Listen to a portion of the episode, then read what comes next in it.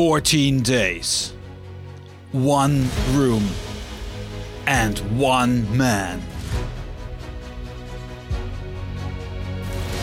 Welcome to the Q10 podcast, a podcast about a person who is locked up for 14 days in a hotel room in Taiwan to circumvent the further spread of the coronavirus.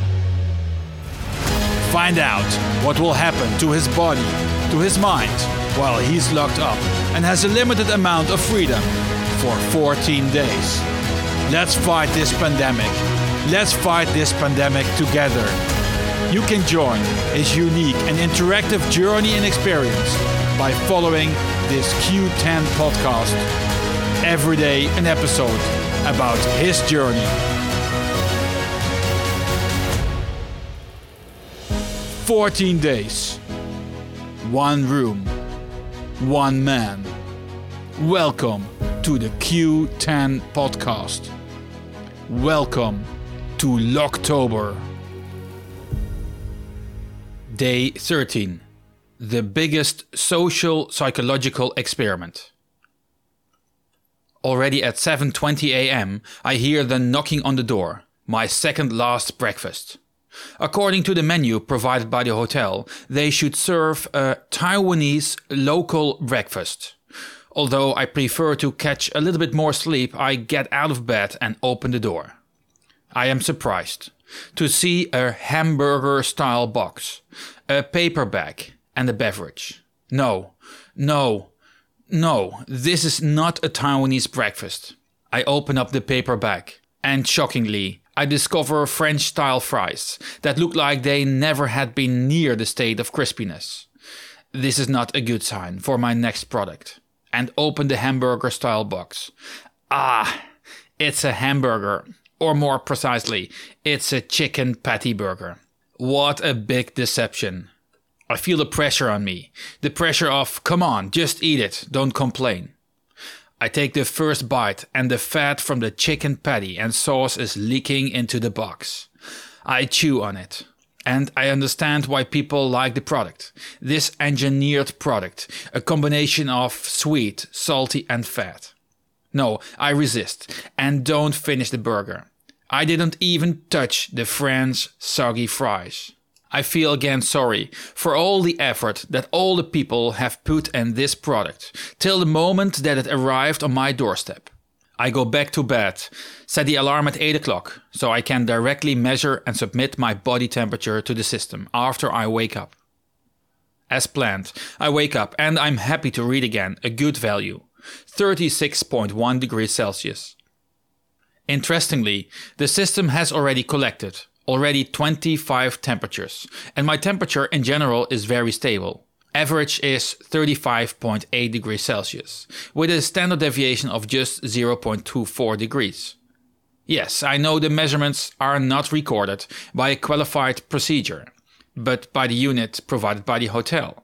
And I measure in my left armpit, which is usually slightly colder than in my mouth or rectum. Nevertheless, I'm very happy with these results, and it looks like everything is going according to the original plan. Could something possibly go wrong?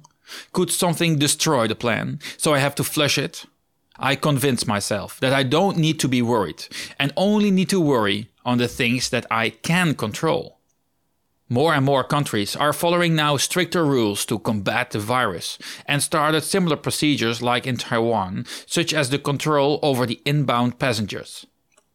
I am thinking about all the people in the world who are in a similar kind of a quarantine hotel like me.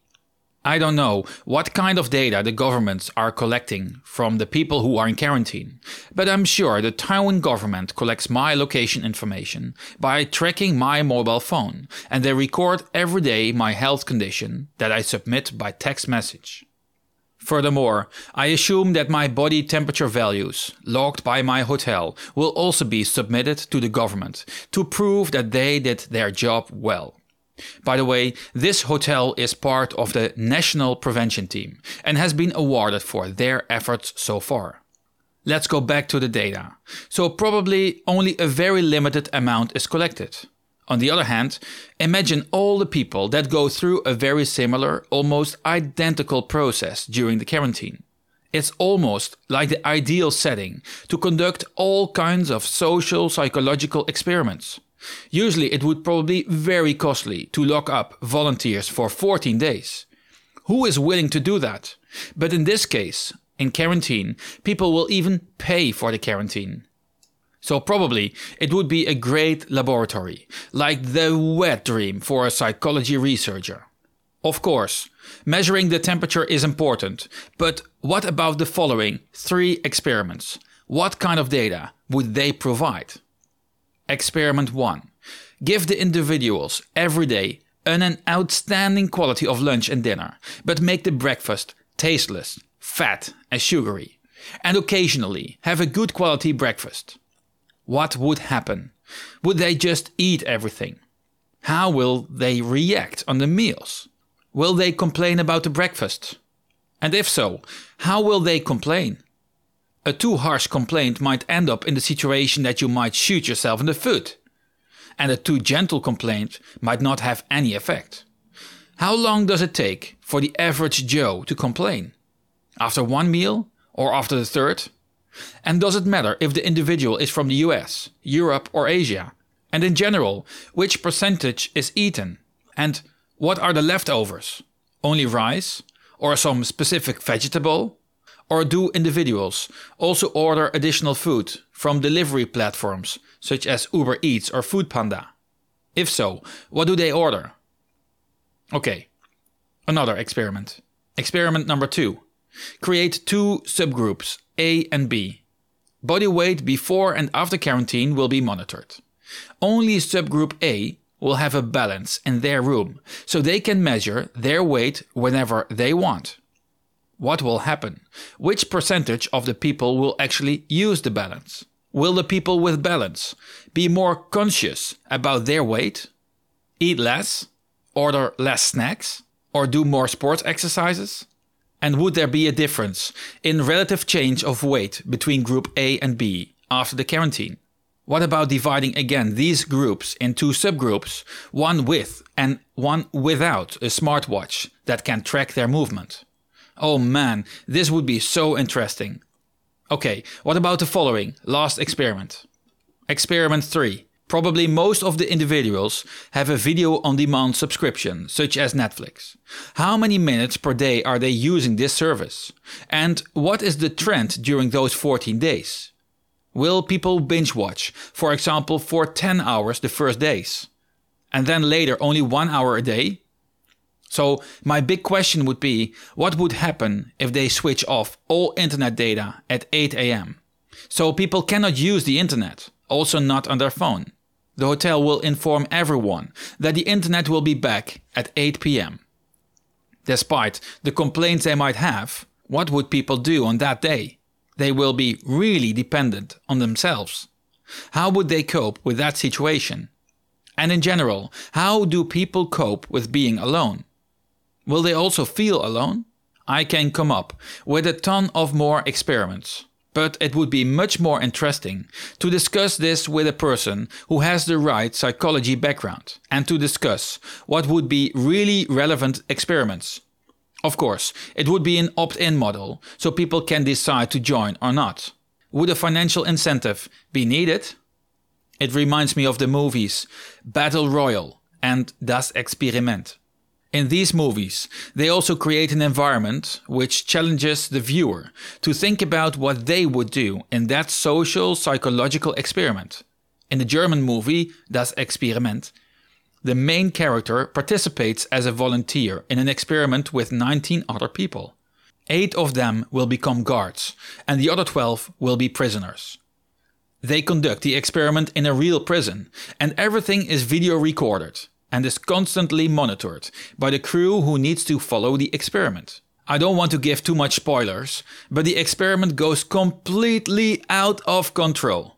So, yes, when planning and conducting an experiment, things might go different than initially planned, like the prison experiment.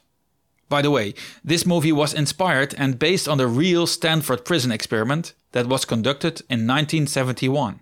Back to the real situation, here in my hotel. I still believe that they don't track, not even secretly, additional information about me. Maybe it is a missed opportunity not to track more data. Or maybe it's morally questionable to use me as a lab rat. But what if I insist to be a volunteer? Yes, the people in the prison experiment. Yes, the people in the prison experiment were also volunteers, and that experiment didn't end it very well. So probably those experiments needs to comply with a lot of rules and restrictions and approved by a special certified committee.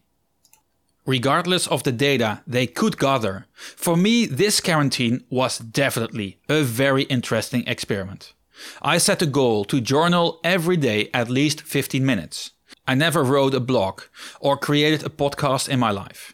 And at day zero felt like, let's do it. Let's try at least. I absolutely never expected 15 days ago that I would really have enough inspiration and energy to complete the 15 days streak of writing. I never thought I would even create a website to share it. Furthermore, before the quarantine, I felt I could not have a good day without walking, jogging, running, strolling outside. I really need to get outside to breathe the fresh air and enjoy sunlight. Otherwise, I feel like incomplete. Like I didn't take a shower that day. Like pressing on a red dotted app on my phone. My happy hormones run immediately through my veins and body. My happy hormones run immediately through my veins and body when I'm outside, especially when it's sunny. During my confinement here, I have experienced that I also can be satisfied and be saturated with happiness without any second outside. This experience is very valuable for me, not only during the stay here, but also in my life after this quarantine. I discover that I didn't really describe detailed my days in this week. And again, I am satisfied with my schedule, like I optimized it. I'm ready to leave, to go out again and enjoy the world. Before I go to sleep, I watch the countdown screen that I have created. I see zero days, 23 hours, 52 minutes, 12 seconds left. I check my phone and see some missed calls. But I don't want to respond. I want to sleep. I want to enjoy the last day sleeping in this hotel. I switch my phone to flight mode and try to sleep. I feel I have so much energy, feel like I can jump rope for at least half an hour. But I try to focus, to sleep, and prepare for the last full day in my room. I take a Japanese eye mask, the ones that become warm when you open them, and put them over my eyelids. I try again to focus. One day, just one day, less than 24 hours.